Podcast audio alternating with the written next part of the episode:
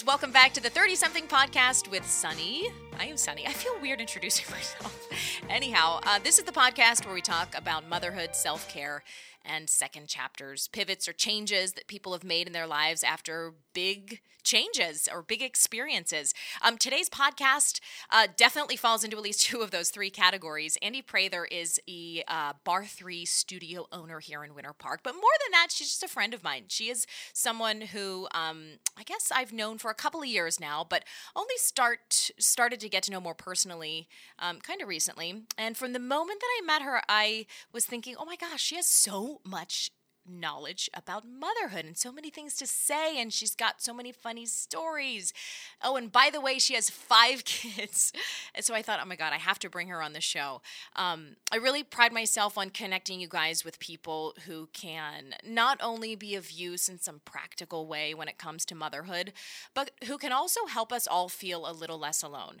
Motherhood is a big big job and it's a job that literally no one is qualified to do i mean aside from biologically until you have that child in your hands. No one tells you how hard it is, how great it is, um, how many challenges and the strange challenges that you'll face. So it's really a joy for me to bring people onto this podcast who are open about sharing their experiences because I firmly believe that the more we hear about each other's journeys, whether or not we line up with them in every single way, um, the better we feel, the, the, the less alone we feel. And at the end of the day, that's what it's all about is that knowing that this big thing that you're going through, good, bad, ugly, uh, you're not alone. So Andy and I dive into so much on today's podcast podcast. Um, we talk about sleep training, we talk about following your instinct as a mom and why that's so important. We talk about mom friends and why it's so hard to find them. Um, Andy's kids are a little older than mine, so we talk about the difference um, in raising a high schooler and middle schooler versus the younger set of kids, which I have right now. So it's interesting to kind of peek into the future and look at what might be um, down the pike as our kids get older. Um, we talk about so much. We talk about taking care of yourself after having children and why it's important to find that time to um, to connect with yourself. So, um, oh, and by the way, we talk about I, I, can't believe i forgot to mention this until now um, the insane story about andy getting pregnant with her fifth which was the biggest surprise. I joke in the beginning of this episode that her story is an urban legend, and it's true. We laugh because Andy said, I've heard my own story t- told to me multiple times. I don't want to like blow it for you, but it's really funny. And let's just um, suffice it to say that her fifth was a total surprise and against many, many medical odds. So um, it's so fun. This episode was a true joy for me to record. I know you guys will enjoy listening to it as much as I enjoy doing it. So yeah, enjoy everybody. This is um, Mom of Five and Barre3 studio owner Andy Prather personal interview. Nothing. Now we do Zoom calls on the phone where it looks like FaceTime. Yeah. Never recorded anything. Never recorded. No. That surprised me. I thought that they would like, um, you know, have you guys done paper interviews, interviews for the magazine or whatever. Oh yeah. Okay. All right. Well, let's just chat. Okay. All right. Okay. So I feel um I feel I feel like people probably know this if they follow me on any channels. I'm like a huge Barre3 fan. I'm a fanatic.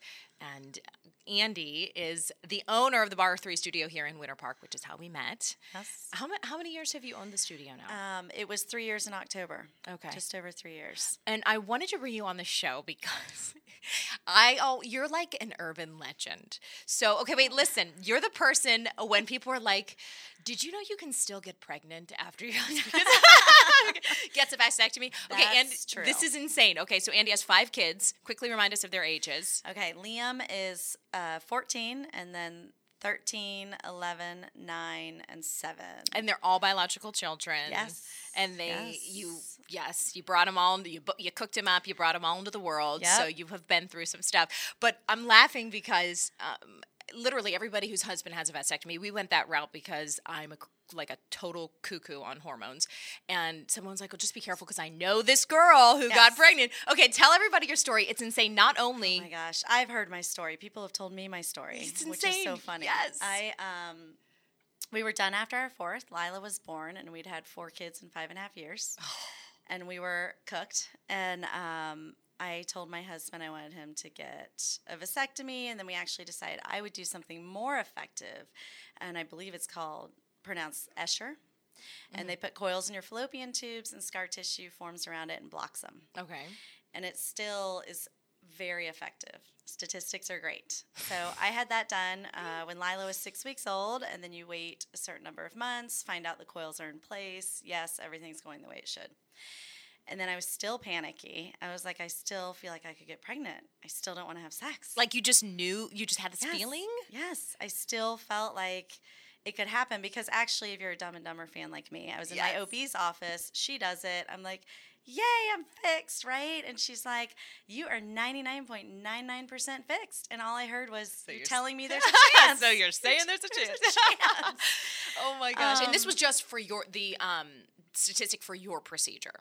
yes. Okay. So it was supposed to have been almost bulletproof. Totally. I think it still is. My friend who's an OB told me last year the only known failures besides me are people who were pregnant when they got it put in it put in oh and didn't know yet. Gosh. Okay. But that's not all. There's That's not more all. to this. So everyone made fun of me, and I said, Russ, I'm still not comfortable. I still want you to give a vasectomy. And he hemmed and hawed, and then, and then you know, he decided he wanted to be back in our bed, and so he did it.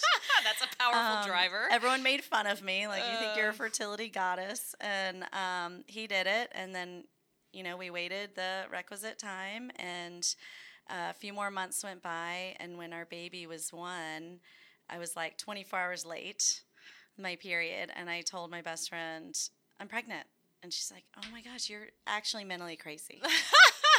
So I waited till like five days, and I was like, "I know I'm pregnant. I can tell. I'm you just felt it? Like, I was so regular Yeah. and um, so, so regular. And then, yes, my body changes immediately. So finally, I take a pregnancy test. I'm pregnant. I almost faint. that's insane. So my- yeah. after the vasectomy, after your procedure, I mean, like, did you just crap your pants on sight? Like, I have never heard of this happening to anyone. I it was shock. I called Russ in a sweat. I called my OB first. She actually played the voicemail when I was delivering my fifth. She brought it into the delivery room because it's so nonsensical, panicky. Um, Russ left a work meeting. I said, I'm pregnant. You have to come home. He left a work meeting, came home, Googles it, false positive pregnancy test. And he's like, Oh, okay, it might be cancer. Like, that's the only other option. Oh, great. I was like, Either oh, the great. best news of your life or the worst news. Yeah, thanks, oh, babe. God. Oh. Um, and so yeah, I went in to the hospital. She wanted to do blood work. The OB didn't trust the test either, and turns out I was pregnant. And then she made me come back the next week for an ultrasound because she said your numbers are super high. I'm worried it's multiples. Oh my gosh. Wait, so this was I- have to ask this. Okay, so with Mm-hmm. the vasectomy they have you go back and do did he go back and So he did not. And He here's not, the okay. qualification. He um, did not go back and give the sample, but he is a late failure. So the sample's just to clear out what's left in your pipes. right.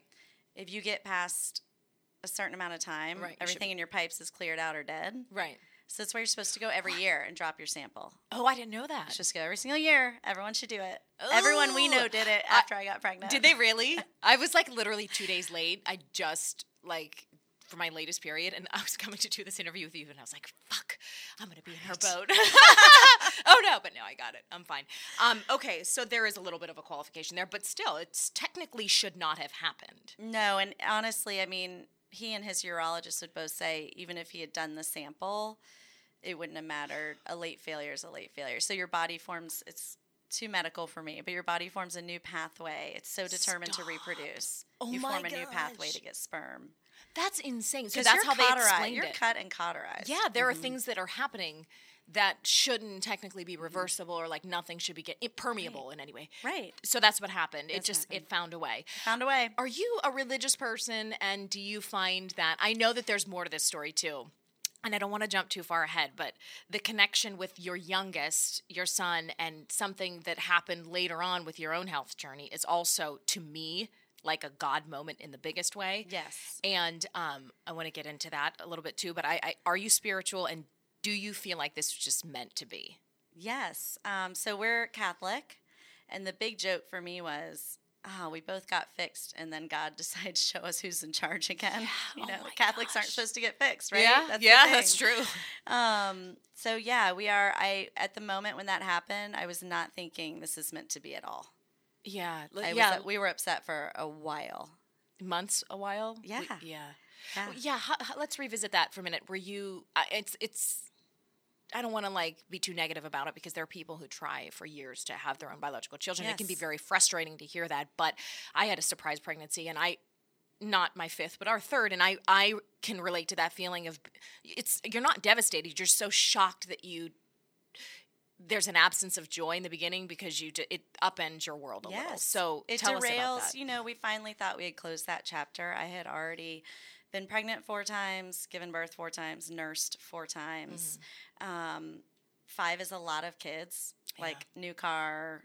We already had kids bunking and sharing rooms before the fifth. It just felt like I can't handle this. I'm exhausted. So he became our fifth baby in seven and a half years. Wow. I was exhausted, you know. Um, Yeah, I Stay at mean- home mom. Russ was is a great dad, but working a lot, and I just thought I couldn't handle it anymore. I already felt like I maybe wasn't giving enough to the kids I had. yeah.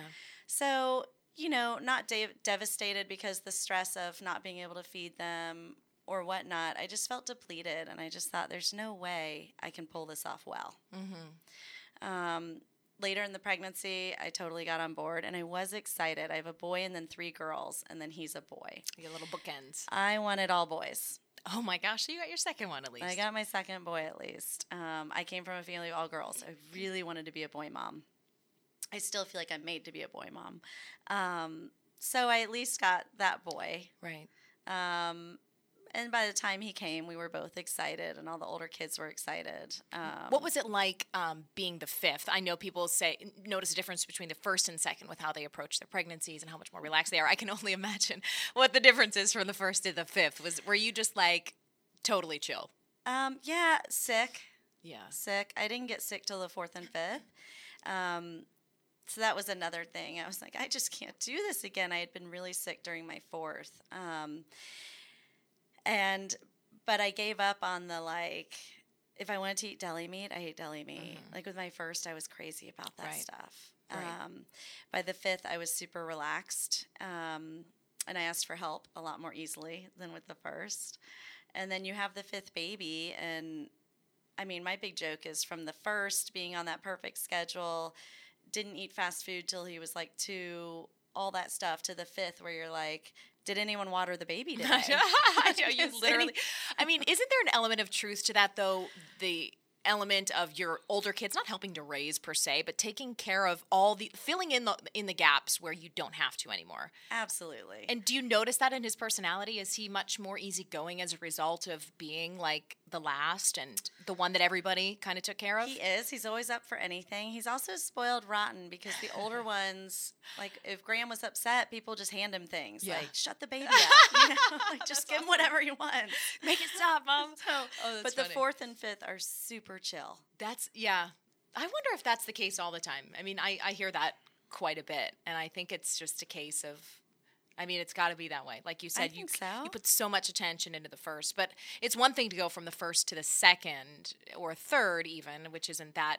It's not that many kids relative to you know how many kids you have, but I can imagine from one to five, you're just completely Yeah, I think two to three is when the wheels come off. yeah. Well, We have to start letting go of having like a clean mm-hmm. car or clean children or whatever. Yeah, let's talk about that. I mean, okay, so I mean, I, I explained this a little bit in the intro, but I love bringing on moms, guys. That uh, to me, this is so much more interesting than talking to some, um, you know, expert. I mean, like moms want to hear from moms because you you live this life. You know, I mean, you're doing things that people who have written books or you know done what's it called consulting on. I mean like it took them years to like i mean the experience you have raising kids is real. So i want to dive into that in particular like the the pressure that we put on ourselves as moms. What is the biggest sort of takeaway after having five kids and now that they're getting older and to the point where they're out of the baby stage?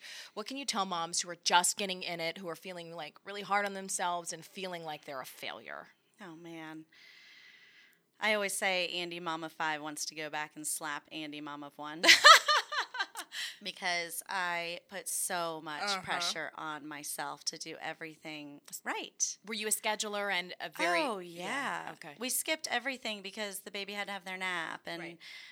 um, you know I nursed him that full year, and um, he never had Chick Fil A till he was two, and we had never watched a screen, and Baby Einstein flashcards, and all the things. Wow. He now is. Um, much more particular than my other children and loves hand sanitizer and I feel like I did that to him. You did. you created a little um, perfectionist. Yeah, I think my biggest uh, takeaway with these kids is, um, and actually, it's a quote from my mother-in-law, but she's like, "Our generation has lost healthy neglect." Mm-hmm. And um, I think we have lost healthy neglect. And I think the children need to play without their mom. I think they need to go outside and be together. Mm-hmm. I think it's okay if they skip a meal and have a snack sometimes. Um, there's some things I am really crazy about. There aren't screens in our house, like they don't have phones or iPads and all that stuff. We do have TVs. Um, but there's other things I'm like, I stressed about so many little things, and that affected my mood. Um, and when I can let go of all that small stuff and I'm a happier mom, even if they had Cheetos for breakfast, mm-hmm. they're going to be happier. But, like, how do you, what would you tell, knowing how you were and how particular you were, a new mom who's just really having trouble, like, letting go of the expectation that other people have or the expectation that she even puts on herself? Oh, yeah. So that's two really different things, right? The expectation you have for yourself, um, I think, is even harder than the ones people put on you. Um, Man, that is a hard one. Like just ripping the band aid off. For me, it Rip was it like, off. I mean, I, I'm not a particular person. I'm really um, Uh, specific about certain things, I guess, in life, but I've never been the scheduler. Even with our first kid, I was like, "Oh, they want to sleep with me, that's fine." Or if they want to sleep, I I had to because I know that if I move into the territory of trying to control too much, my OCD can kick in, and yeah. I will just cycle. So I really was. And but then it, they all feed off that. You're yeah, you're the captain of your ship, and right? you do have to. I found like deliberately, like for example, if it's a nap time situation and you can't get the kid down, your choice is to either stay in that moment, fight through it, and make it happen because that's your baby and they need to listen to you. Or, you know what? You remove the kid from the nursery yeah. and you let them play and move on. But I found like little deliberate decisions like that were helpful to me. I wish that personally I had followed my gut more with my first and not the books that people recommended yes. and not oh the gosh. Because what works in your house is never it's not the same house to house. We're also unique and what our kids and each of my five kids is unique. I parent all five of them a little bit differently. Yes. Based on their personalities. And so I didn't like making my first baby cry it out, but a book said to do it, and people told me it was time for them to be sleeping through the night or whatever. And so I did it, even though it didn't feel right to me. And then with my last few, I was too exhausted to ever follow mm-hmm. a schedule or make them cry it out or anything they are the more easygoing children That's and it felt right to me. Right. i felt better too.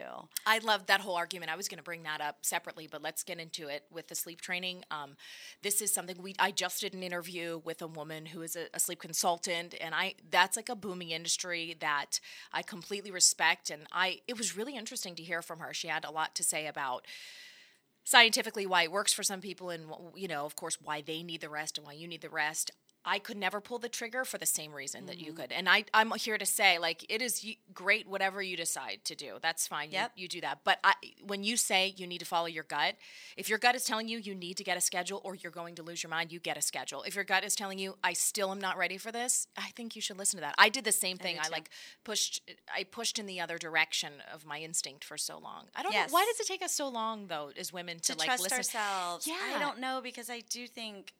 I, I think that we are so powerful. We're born with a lot of knowledge and power, um, eh, but then we let other people help us decide a new path, and mm-hmm. it doesn't always sit right. I think we're animals. We know how to take care of our young. Yeah, it's instinctual, mm-hmm. um, and we have everything they need those first few months. I mean, they don't really need anything except boobs and a cuddle. Yep, um, so It is true. It's the best feeling too when they sleep on your chest. Yes. Yes, and like, you know, I had some that only like Liam came home from the hospital. My oldest, he went straight to the crib first night, and was okay with it. Yeah, swaddled. Yeah, sure. That's the only way they're gonna sleep on their back in a crib. Right. Swaddle the crap out of them. They're like the tightest little burrito I could right. ever make. Right. And then I had other kids that were in my room and a bassinet, the middle kids, so closer to me. Mm-hmm. And then I had other kids who were in that thing that like attaches to your bed, and I kicked my husband out. So it was just me and the baby in the room, and I would nurse in the room without getting up and going to the nursery. Um, and it changed a little bit each time. I'll say four and five, the ones that were closest to me the longest, were the most settled. It was easiest on me, mm-hmm. not having to get up and go to a different room and right. be fully awake. Um, you know, I I couldn't sleep with them right next to me in a bed because I wouldn't sleep well. I would roll onto them, and that's you know my husband's a pediatrician. He's probably not going to let Right, that happen. right. But the closer they were, the better for Right. me, and that was just what worked for us. Um, I can't redo Liam, and he's fine. He got what he needed. We bonded. But I do wish I'd listened to my gut because I think I would have been more well rested, less stressed. Yeah. I, I mean, I'm a big fan. I mean, clearly I have a podcast and I've, uh, you know, built a, I think my calling is sharing good information. I'm a big fan of the world that we moms have built these days with social media and blogs. I love that we get to share our stories. I feel like that saved me. That being said, I feel like it can also be a big detriment to trusting your instinct. You know, like I remember if you uh, reading things and saying, okay, well, I finally decided this is, I'm going to follow what I feel is right. And then I would go online and I would see friends. They're like, oh, I got my first full night of sleep last night. We finally sleep trained. And I was like, shit, I should be sleep training. I mean, you, you, you do have to get to a point where you shut down the outside noise, though. And I love that advice to just trust your instinct because I, I agree with you that we're equipped with what we need when it comes to raising our I babies. think so. I mean, within reason, I wouldn't encourage someone to be unsafe in any way. Sure. But and the other thing, I think it's better for me to decide on something with my spouse and partner Mm-hmm. to have him 100% on board with what we're doing and support me versus being in discord in the house but doing what social media is telling me is best. Right, right. Um, I think it's really important to whoever is supporting you, you make some decisions together. and Yeah, you keep that. Mm-hmm. it close, right? Um, did you deal with anxiety, depression, postpartum, um, any hormones or mood issues? Oh my gosh, I've had anxiety my entire life. It got really bad just a few years ago. So, um, not really anything to do with pregnancy or childbirth. It was after my hysterectomy.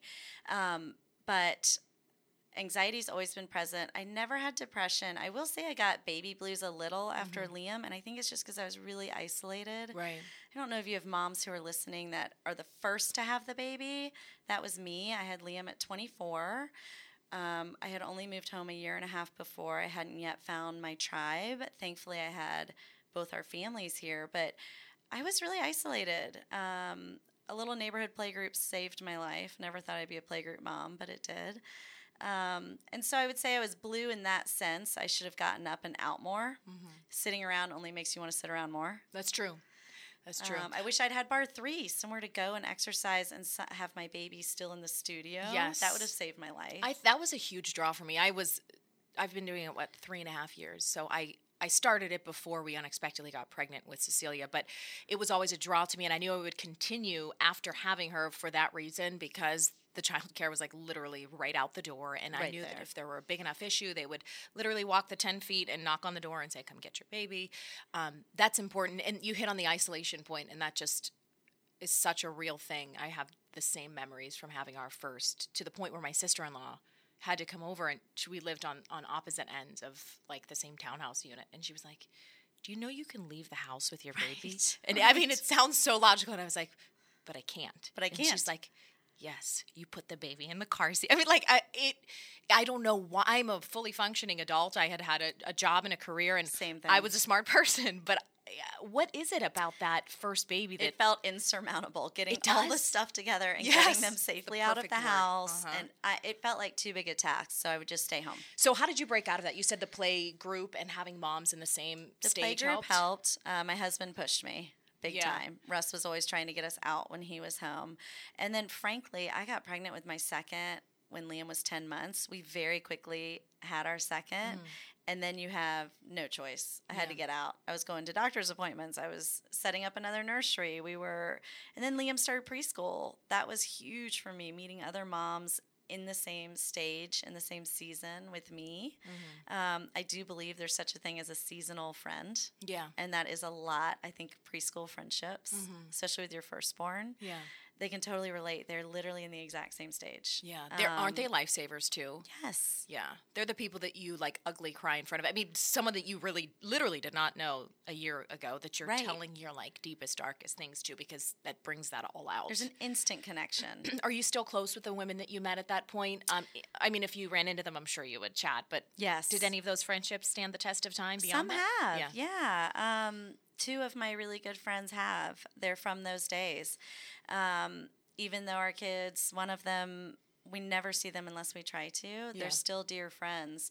And a lot of my friends are the kind that even if I don't see them for two months, we go to lunch and we pick up where we left off. Absolutely. Those friends are definitely in that category. Right. You have a shared bond. Yeah, um, it, it really is like a battlefield kind of relationship. Like you're forging through some really difficult stuff. It is, and not everyone you meet in that stage is going to stay. You Mm-hmm. know, you're going to move on to different elementary schools, or they're going to move away, or you're going to have more kids and they're not. I mean, I'll confess, I don't have very many friends who don't have a lot of kids because I'm not a good to- friend to them. you have to know. You have to relate, right? I'm not a good friend to them. They'll Yeah. like do things like actually call you back or write a thank you note or oh, RSVP, and I'm Thank like you so notes. bad at that stuff. Horrible. Just if anyone is listening, by the way, and you've ever given me a gift, thank you, because I didn't write you a card. Yes. I mean, I just, I have, to, I'm the same way. I have to have friends in my life who are gracious enough to understand that some things happen. Some things get thrown out the Yes. window. What was the thing that surprised you most about motherhood in general? That could be like a feeling. It could be um, something that you discovered, a product or a technique that really helped you soothe your baby. It could be anything, but something that just really kind of knocked your socks off or really helped you in a way. Um, so I went into it overly confident. I had been a nanny forever. All I ever wanted to do was babysit kids. I babysat. I know what having babies Yeah. is like. had the car seat in my car in college. Oh, nanny. wow, Like okay. I thought I was made for this. Um, was an aunt already. Both my sisters had babies already. Saw them a lot. I was surprised at how hard it was. I was surprised at how um, how insecure I felt about my choices.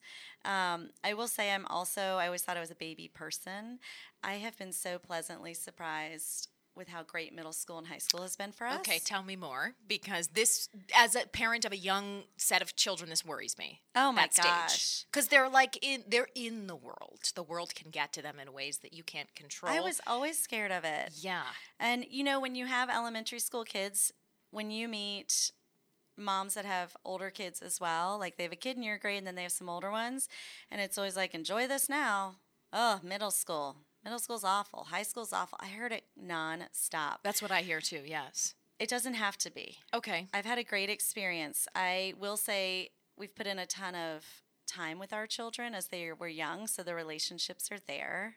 Family dinner has Okay. been Be specific about what you did. Yeah. So you're Yeah. talking FaceTime and like FaceTime. talking, Um, engaging. Get pu- how do you pull their feelings out? That's something that I think a lot of parents of young kids want to know. We have a phrase in our house called "big feelings." I want to hear about your big feelings. Mm. Oh, that's but good. I mean, how do you? I like that. But I do think it's something you have to really practice because kids can easily go into themselves. So what did you do? Especially in our situation where there's five, there's some who love to talk all the time, and the others might never get their chance.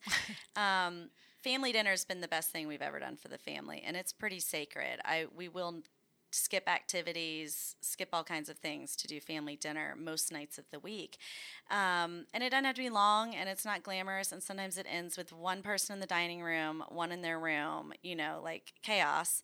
Um, but at family dinner, we do something called Rosebud and Thorn. I'm sure a lot of parents have something similar. The rose is the highlight of your day, the thorn is the negative thing, and the bud is what you're excited about the next day. I like that. So it's a really super quick way to go down the line, and everyone gets their chance to hear from each other, and they get their chance to say what it is. I love that. And then you're forcing them, not forcing, that sounds strong, but you know what I mean. You're having them hear their siblings' feelings too, Yes. which teaches them empathy, I would imagine. Yes. Well, how old were they when you started this? I would say Liam, our oldest, was probably six or 7 So, and they're- so the babies have just always heard it, right, right. always. So that's interesting. The family dinner is um, something that our generation did and just didn't think about because there was Right. little to distract you. You know, there Right. wasn't something you could gaze into or walk away from.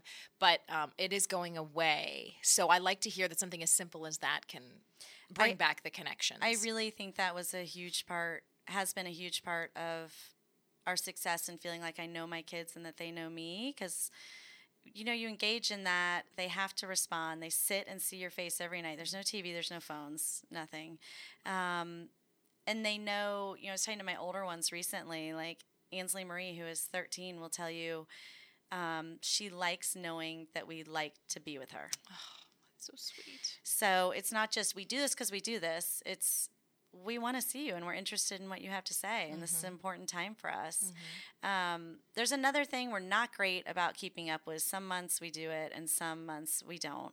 But a family meeting on sunday nights. Ooh, okay. What so does that look like? um, there's a great book i think where my husband got the idea. It's like habits of secrets or habits of the happy family. I'm gonna have to look and tell you. Um, but you start the family meeting kind of recapping the week anything major anyone needs to talk about as a family issue this is not individual airtime to air grievances but anything the family needs to face um, and then we talk about um, anything that you are excited about, proud of someone else in the family.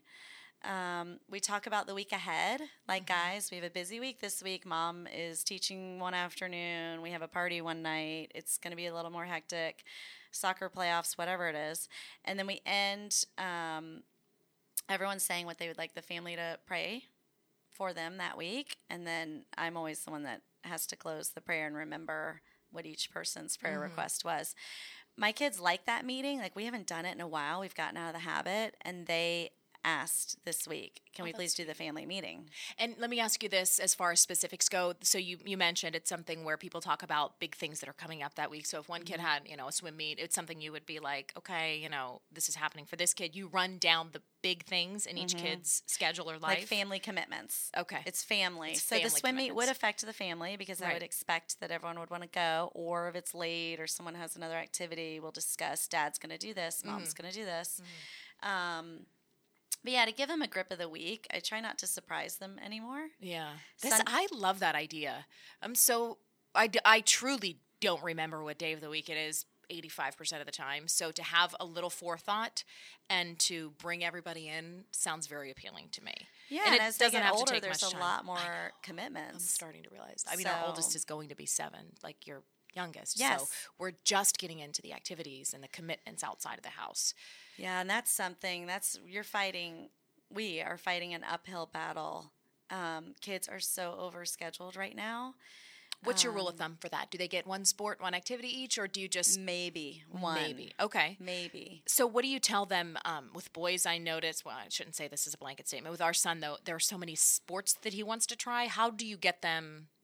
Do you just tell them, okay, this is your one choice? Yeah. Which one do you want to do this season? Okay, We're and you stick with it. multiple- Yes. Have you noticed that that helps them to like concentrate and um, succeed better in those things, or is it a matter of just switching around until they find something that they really like? I will be honest that my oldest, like, they're not super sporty. We picked soccer early. We love it. That's what we play in the backyard together. And so that's kind of what they've stuck with.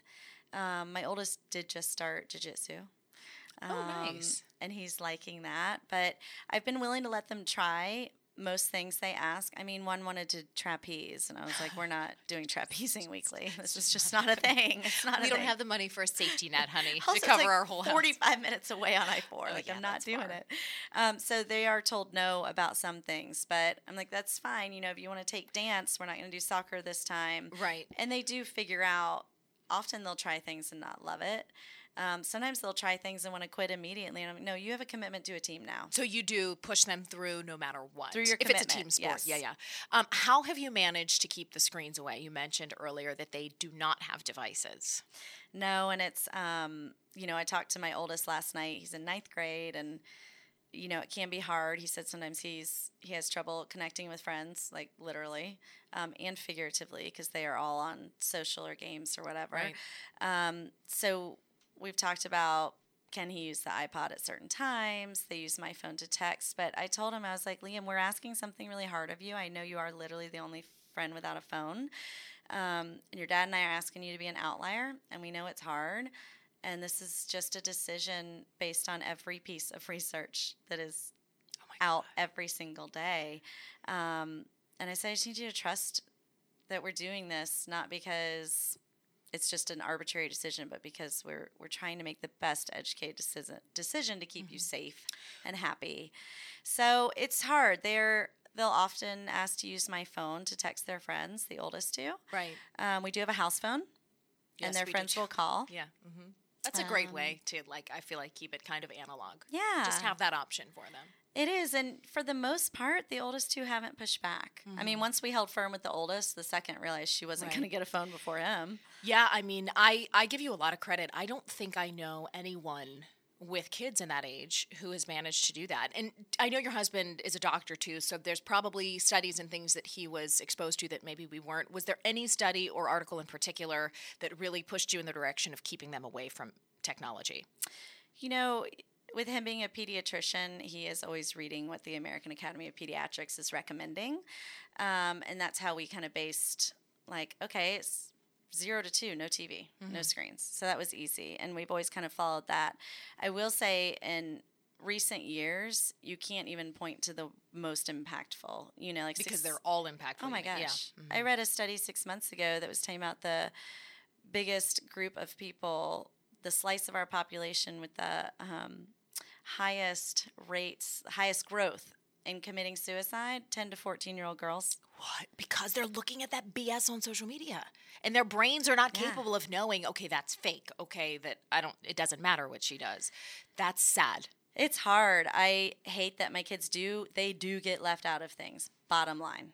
There's times I'd like to be able to get in touch with them more easily. Bottom yeah, line. how do you get over that too? Because as a parent these days, with the security and safety concerns that we have, do you just what is your plan to get in touch with your kids in case of an emergency? so basically, everyone they're around all the time has a phone. Yeah, okay. All their That's friends' smart. Yeah. numbers are in my phone.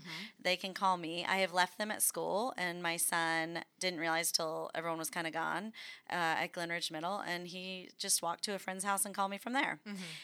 They actually will get resourceful. Yeah. they actually can figure things out Yep. Mm-hmm. instead of just always relying on you and picking up the phone and calling. So that's been an unintentional bonus for us is that um, he'll figure it out Right. they've figured it out and i i can just start texting their friends if i need them Mm-hmm. if there's any kind of an emergency they're going to get in touch with you Sure. You grew up at the same time as me. Remember when you could get personalized 1 800 numbers? To, did you have this? No. Oh my God, this was such. So payphones were everywhere growing up. I mean, you had to pay for this service. It was like five bucks a month. But my parents had this it, thing that we could call them from any payphone and you set up an account and it's 800. So it was free to me, but they would just get billed. And That's so it was hysterical. And I think about it now and I'm like, oh my God. I and we thought that was like so technologically like advanced. I'm like, listen, I've got my own 800 number, okay? it has changed a lot Oh my gosh, things are so different. I laugh. Um, I have some things that I want to run by you that I want to Okay. get your like uh, mom thoughts on. Okay, traveling with kids. I know your thoughts on this personally already, but is the, how do you make that? Is this a yes or no to you? And if it's a yes, how do you make it happen? It is a hell yes. I would say it is one of the best things we've ever done. Um, we travel constantly with the kids.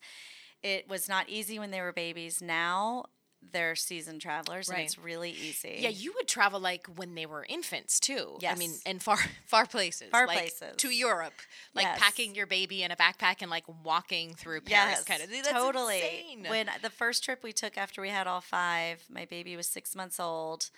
The oldest was what seven, and we went to London for a month and rented a house. That's insane. Okay, so wait. Let's just rewind. Uh, time change. How did you deal with that? Oh, it's hell. The first few days are hell. This is how you decide when you're doing a trip like that. The longer the better, so that your Yeah, first few days, there's no pressure to go sightseeing while Mm-hmm. they're adjusting. Um, but they all travel. Russ will tell you there's seven of us in the family. He ranks me number seven as far as traveling well. they all do better than I do. Why, did you I just like get a lot of or- sleep. Oh, yeah, yeah, I yeah, can't sleep on the plane, and when I don't sleep, I'm a very grumpy person. That's funny. Um, and so they do. I feel like the kids are more resilient than I am. Do you think starting early helped them to be better too? Because I know a lot of people's big fear is getting on a plane, getting being in a captive um, zone with the children for a while. So do you think it's like pulling the band-aid off, just doing it? Totally. And you know, I will say I got so annoyed a few years ago. I saw this article where these this family had gotten on. They had twins who they were worried were going to cry. So they passed out these like goodie bags to all the rows Yes. around them and apology notes. And I Come thought, on, people. You're adults. Deal. what, yeah, what the hell are you doing? Everyone has been a baby. Yes. Everyone on the plane. And most people on the plane have had a baby or have. But you know, there's always that one a hole that's like, um, "Can I have my seat moved, please? There's a baby crying Yeah. behind me." Like, I am not a violent person, but it does make me want to fight a little bit. It makes me so angry. Like we've lost tolerance for little kids. I, yeah, and also, uh, I mean, I was literally sitting next to. It's making me think of we were at Universal yesterday, and we were in one of these rides that was like quiet, and the couple next to me had a baby who was just who just lost it, like full on lost it, and they looked over at me so nervous, and I was like, it's like totally fine, I get It's it, but like there are people who just do not want their day or their moment ruined by a baby. Their What- moment. People are very intolerant in all ways. Yeah. I think that um, it's really hard. I know when Russ and I travel without kids, of course, I'd like a quiet flight where I can take a little nap or read or whatever. At the same time, I know that mom is so stressed Oh out. gosh, it's she's not like she's sweating through her underwear. she's people, dying. She's not she is pinning there. out in like nerves that you're like hating on her. Yes. She is not sitting there thinking, I don't care that my kid ruins your day. I'm going to let him cry. That's not what she's thinking. No. She's freaking out. Yeah. Also, you know, I mean, I think we have forgotten too, there might be special circumstances. Um, they might be going home suddenly. The kid can't nap. They're catching a flight. Someone at home is sick. Mm-hmm. Someone's died. Um, the kid might have special needs. Mm-hmm. The kid, I mean, who knows what's going on to make a kid cry? They're miserable too. Yeah. Um, so I do feel like I we try to be as courteous as possible always, um, but I also feel like you're traveling on a plane in and out of Orlando. Right. There's gonna be kids on your flight. A couple, just a couple. I can't control everything, yeah. and, And I'm sorry if we disturb you. You're right. Like parents are always trying their best. I've never seen a parent whose child is having a full on, you know, whether it be a temper tantrum or a crying fit, who's just like, well, sorry, sucks to be. No. I mean, they're trying. They're trying their best. They're not like watching Sex and City on their iPad and letting you listen to the crying kid. That's yeah. not what's happening. Yeah, I, I feel for those parents. I mean, think, awful. And you've probably had those moments too. I've had moments where my kid has just. I mean, we were in a big knock on wood temper tantrum house, but we like when they cried on the plane, like.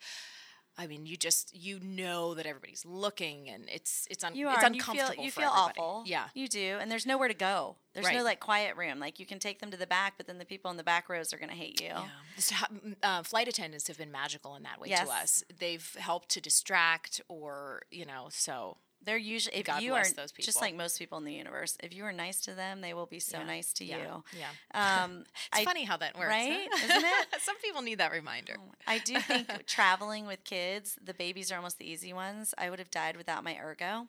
Oh, Bjorn and carrier. Yeah, so you were a, um, a baby wearer. I'm aware. I Okay. didn't know that with my first couple, and then I got the Bjorn. I guess when I had my second, and I realized it's magical. Like I never took car seats in Publix again. Mm-hmm.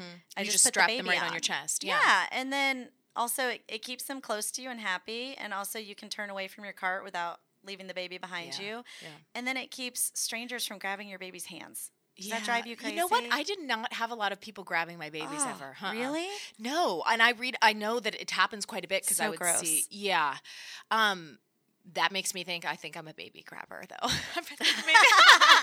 I think I'm the guilty party here, Andi. I will touch toes, but not babies' Yeah. hands because that's Or, what like, they put what their about mouth. the top of their heads? Can you pet their heads? Is that? I is that- probably do. I do that. I feel like. I mean, I don't go a full on kiss, but like I um I see a baby and I just I know. You know what I mean? I know. No, I do. I always grab them. I get my fix at Barre3 though, so I don't have Yeah, to so approach strangers at the deli line. Oh my god. no, I've had I've not had anybody do that. I, I did notice, which was strange to me. Like when I was pregnant, everybody would hold the doors and they were very gracious. And then as soon as you have a baby and have a stroller, they're Yeah. slamming that door in your face. I- I'm like, yes. oh, can somebody hold this? I mean, like I've had people just sit with a double stroller too and just watch me come into Publix, you know, or no, not Publix because they have automatic doors, but you know, a coffee shop. And I'm like, I, I'm not like expecting to be treated like the Queen of England, but can you hold the door for me? right. Yes. Like, That I'll buy I, you a coffee. I always thought that was so interesting. Like you're standing. I remember going to the store once with all five, and of course someone has to be grumpy, and have all five happy at once is rare. And people look at you. You've got your hands full in a negative way, and then they just go ahead and order four different kinds of meat at the deli in front of you. And I'm thinking, like, Help me out. if you if you if you're feeling sorry for me, maybe help a girl out. Give me your deli ticket, okay? or I just would- don't say anything. Yeah, I know. I, it is. It's interesting to see how people react to like women, women in particular with kids, because there it can be coming from a place of empathy and love, and you know, let me distract your kid and talk to them for a second, or it can be like, okay, have fun with that. See you later. Yeah, and I really think if you have two kids and they're both kind of acting out, people might look at you sideways. The second you cross to three, four, five, it's like, why did she have more? that's the worst. Do you think people? Yeah. Like, yes. You did this to yourself. Yes. Don't you know what's causing this? Oh my! If I would love someone to say that to me because I would fight. Oh, I get it all the time. and I just would answer the questions. No, we don't have cable. Yes, we're Catholic. Yes, Oh we love each other. That's insane. but that's so weird to me that people would like really take it to that level. Oh, yeah.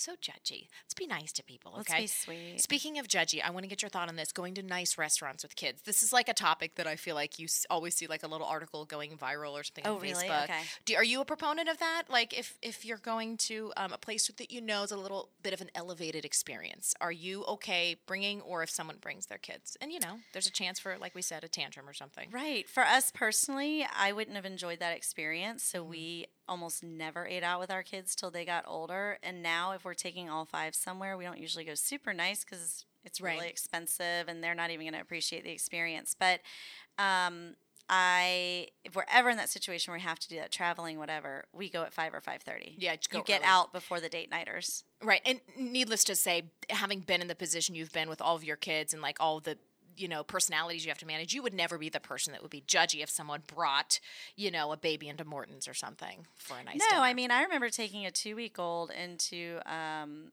Ruth's Chris and putting her under the tablecloth. wait what like under the table or under the table like just like setting her carrier there and covering her it was a friend's birthday.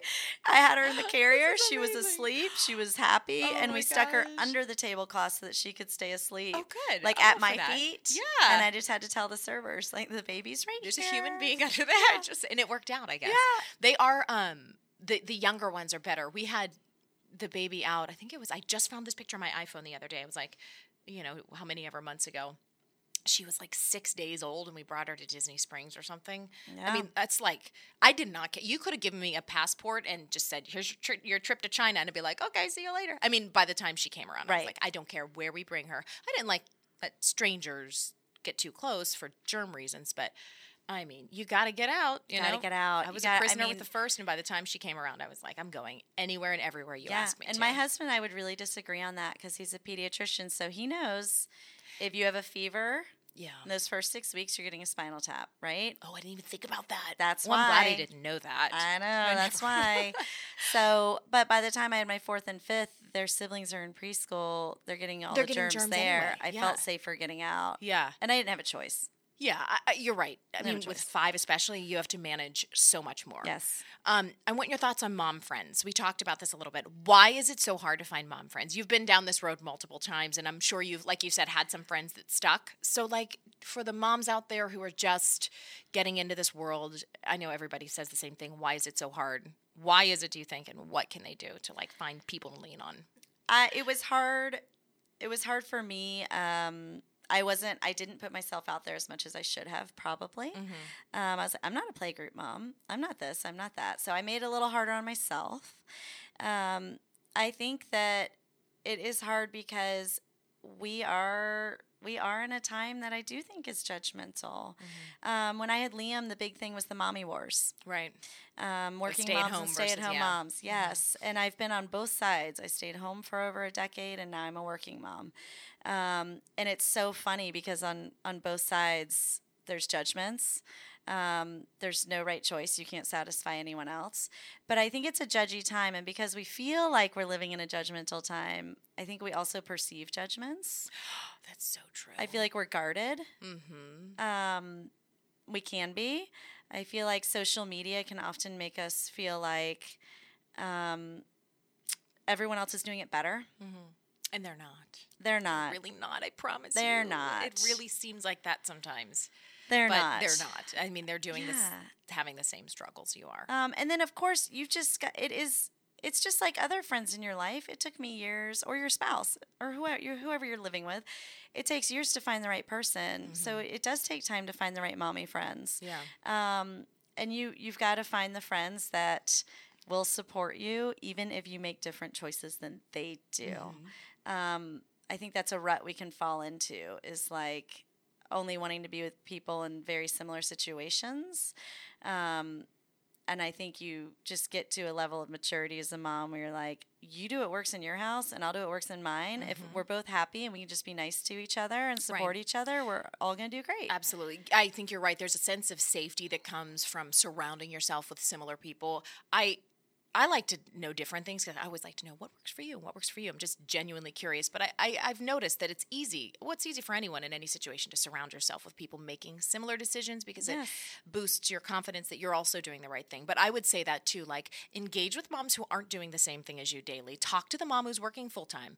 Like you, I've been in both boats and I've found everyone's like, well, what? I mean, they're, they're equally hard. Yeah, they're really, I mean, and there's things that you don't anticipate being out of the house nine hours a day and things that you don't anticipate being home 24 hours a day. Like it's really hard no matter what you do. So, Yes, having kids is hard. You know, I always tell people when they're like, I only have one, I don't know how you have five. I'm like, I didn't have five because one was easy. Yeah. That's not what happened. yeah. I mean, it's, it's, yeah, I always say, play with your sister and brother. Why do you think I had them? I mean, it was more of a long term picture deciding right. to have a big little family. babysitters. It was never like this mom thing is so simple. I'll just do it It's again. all hard because I It's all mean, hard. not only the day to day time that you put in, but like you said, it cracks open a whole new part of your your personality and your view on the world. It changes. I mean, you can never rewind. You can't put the toothpaste back in the tube. No. The world is different to you after a child. Absolutely. So, I mean, I just I I want to get into. Gosh, I could talk to you forever. But before we go, because I really want to talk and kind of bring this full circle back to the beginning when we were talking about your youngest little miracle baby. Oh, And like what happened with him in your health, whatever you're comfortable talking with. I'm totally putting you Oh, on the yeah. spot. I am But always open with everything. I heard your, you know, being the like sort of outsider to your story that I was, as soon as I heard this, I was like, oh my God, Andi, this is like a double God moment. So tell everybody what happened. Yeah, it was super neat. That surprise baby that um, I did not plan, but I am so glad I have. Obviously, um, when I was when he was three and a half, four, I guess. Um, I went into the hospital with some severe abdominal pain, and because I'm a mom of five, I drove myself there at four in the morning, and told my husband to just get all the kids to school and then come see me um, after.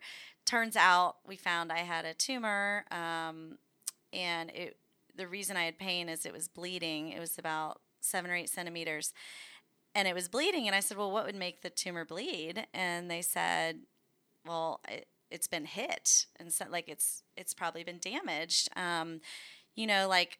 Are you athletic? Yes. Do you do kickboxing? So I'm like, no, but you know, just the other day, my 40 pound four year old jumped on me, and I actually said to Graham, You're too big for that now. He's really rough and tumble, total boy boy. Um, and they were like, oh, yeah, well, that would do it. And so for me, I walked out of that, and it, it was adrenal cancer, and I did have surgery, remove the tumor. I did do radiation treatment. I am now a couple years cancer free. But I walked out of that like the baby I didn't plan, that I couldn't understand how he got here, is the person who saved my life. You know, caught my tumor at stage two and not stage four um, when it had spread to the rest of my body. And so there's been other moments in motherhood where I'm like, I, I am religious. Um, for me, for a lot of years, it was more, more of a cultural thing, really. But there's been moments since having the kids where I'm like, I feel it. There's just a certain calm or a presence or an understanding of something that has to be for me something bigger and a higher power. And Graham is one of those things. You know, he's the one my husband and my OB loved calculating the odds. He's the one in 7 million baby or higher. Gosh. Um, my cancer, the year I had it, it was the kind. It's it's called an oncocytic type, super rare, and um, you know there's single digit people in the United States that year that had that exact kind of tumor. And so to think like all I kept having these crazy odds, and it all kind of coincided, and I'm still here and healthy is amazing. It's a neat story. it's so unlikely and so amazingly mean, beautiful in the way that it turned out and what Yeah. you got through. a bunch And- of likely events, unlikely events made for where we are now. And I will tell you because he knows he's a surprise. Because Mm-hmm. everyone, I'll stand in Panera and someone will be telling my story.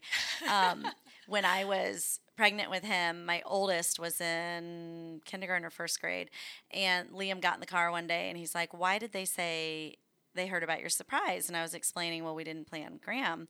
And Liam's like, Mom, I got to tell you something. I think I did this. And I said, What do you mean, honey? And he's like, Well, I prayed every night in bed for our baby brother. Oh my gosh. And I was like, that is so sweet. Also, if you ever do that again, I'm gonna kill, I'm gonna kill you. I was gonna say, is there some like secondary procedure you can get just to make know, sure? like, oh my gosh. Don't ever do that again, son. But I do love So being able to tell. Graham, yes, you were surprised. And it's because someone prayed you into existence. Because I don't know how else you got here. and and to think of the the calling that he fulfilled in his short life so far just by what happened Right. with you is really it takes my breath away and i just um I, I i'm i'm in a similar boat as you i'm i'm really we're, we're both catholic and everybody has their issues with their own religions Right. and everybody has their every religion has its strength and its weaknesses but similar to you i have found moments in motherhood in particular that have reminded me of a greater power not necessarily my god being the right god but Right. a greater power Right. and there's very little else that can like knock you to your knees and remind you of that Exactly. I don't think I ever had one of those moments until I had children. And it, I mean, it is a miracle. They are a miracle. I loved giving birth. isn't That- it the best It's the neatest, and that's not everyone's story. I had beautiful experiences, um, very by the book. Um, so that was the first, just giving birth. Like, holy cow, you grew this child. They came out of you, and insane and someone just handed them over to your care. That was like the very first miracle where I was like, whoa. Yeah, I mean, I I think it gets it gets cooler to me as they get older too, because you you expect that moment. You spend nine or ten months getting to that moment, but then I'm like, oh my gosh, and they're their own people, and they're Yes. they've got these distinct personalities, and yet they are so like me in this way, or so like my husband. It's just the really the most fascinating ongoing. Thing. It is. I even see my most negative traits. Uh, yeah. There's- Oh it's my fun God. to see all that. I'm like, I'm so sorry you laugh hardest at your jokes. Over anyone else in the room, you get that from me. You're welcome, honey. I will say, I mean, to you, Sunny, and to every mom that could ever listen, it only gets better. Oh. And I, I don't think I heard that a lot when I was a young mom, um, but it just gets better and better every year. And that's something that's totally surprised me that I would enjoy a middle schooler even more than a six year old. Um, so it's great. I and you know what? Cut yourself some slack. My counselor told me the other day, I have the best counselor, and he was talking about how as a mom or a parent, whatever, you can mess up 30% of the time and they're still going to be okay. Oh, is that our number? That's our 70%. I know. Whew, I got some work to do. Need to check the log at home. But he's like, you can you can mess up and still be a fantastic parent and still have a healthy child. I love having like a number to that, so I will be marking down my That's right. my crappy comments. Siri's going to start recording all of our I know, right? because I said some horrible things that still stick with me. I've made some big mistakes yeah, that stick with me, but I'm like, okay, I still think I'm somewhere in the 30% Yeah, I know, good. range. Well, Andi, thank you so much for coming in. You are just such a delight. I Oh, loved I you loved too, you from the moment I met you, and I'm like I I'm grateful that you came on this on this show because I feel like it's all about connection and feeling a little less alone. That's my big thing. a little less alone and, And, just yeah, I, I that for a hope I hope that for every mom. It's hard to do that, feel that way on your first. It is. That's a hard journey, but finding those people that are authentic, um, finding your tribe, it happens. It comes. Yeah. Just like every day getting easier with a baby. Yeah. It does come. Yeah, it's it's, it's hard to imagine in So, the yeah. time, but Yeah, You're I'll right. always be honest and tell you all the ugly dirty. Yeah, I was gonna say if you guys not only want a great workout, but a dose of like some reality, like not only mom related, but just life related, you need to come down to the Yeah. bar. Th- if you're in Orlando, to the Barre3 Studio. Yeah, Winter Park. TMI often, but you'll get the real answers. What do you say in class? You're like, my husband always marvels at the fact that they gave me a microphone. On I know. job." Once again today. Once again today. He's like another microphone. And look, this is all, I mean, an hour of straight up talk. But this, like five minutes. I know. Well, you, I'm serious. The, I I am so convinced that you just sharing your experience helped people. So I hope so. Thank you so much. I would ask so. people where to Thank find you. you. on social. I always like to wrap up saying that. Is there anything you want to like put out there that people should follow Yeah, I'm on? definitely on social. I think I'm just Andi.Prather on Instagram. spell it for us and too. A N D I period P R A T H E R. That's my Instagram handle. I don't post a ton. I actually um, don't love being on social. I try sometimes, and then you'll often find me on the Barre3 Winter Park. Barre3 Winter Page, Park, too, yeah, which is its own amazing community. And guys, you should, by the way, while we're talking about Barre3, go back about I think it's like 15 or 20 episodes, I interviewed Lisa Sheldrake, and she's one of the master trainers. And not to get, I'm not just saying this because you're here, because I've been saying this for years now.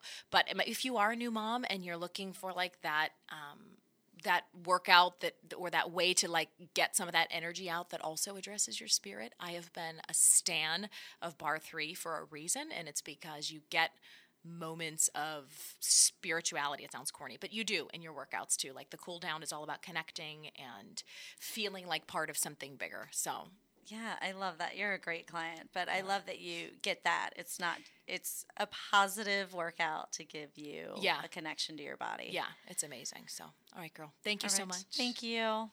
Guys, thank you so much for listening. How fun was that episode?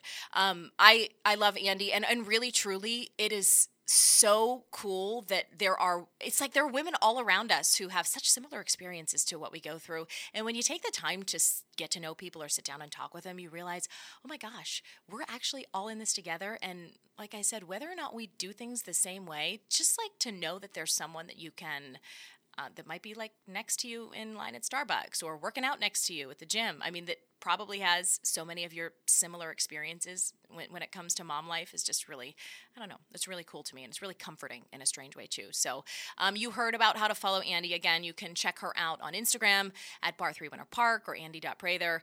Um, if you guys took anything from this episode or any of the episodes that you've listened to, I would so appreciate if you took the time to leave a rating and or review. That helps to get these podcasts out to people who might enjoy them or find them useful. So you can do that by just scrolling down in your podcast app and you'll see a little star thing there and tap five stars, please, and leave a rating and review. I would be so grateful and subscribe too. That way, all of the podcast episodes will be sent directly to your device without you having to do a single thing because we do not need another thing on our to do lists. Um, thank you guys so much again for listening to this episode of 30 something. I've got some great episodes coming up in the new year too, so I hope you will stick around for that. Uh, follow me on Instagram at Sunny Abata for more, and I will see you guys next time. Thank you so much for listening. Bye.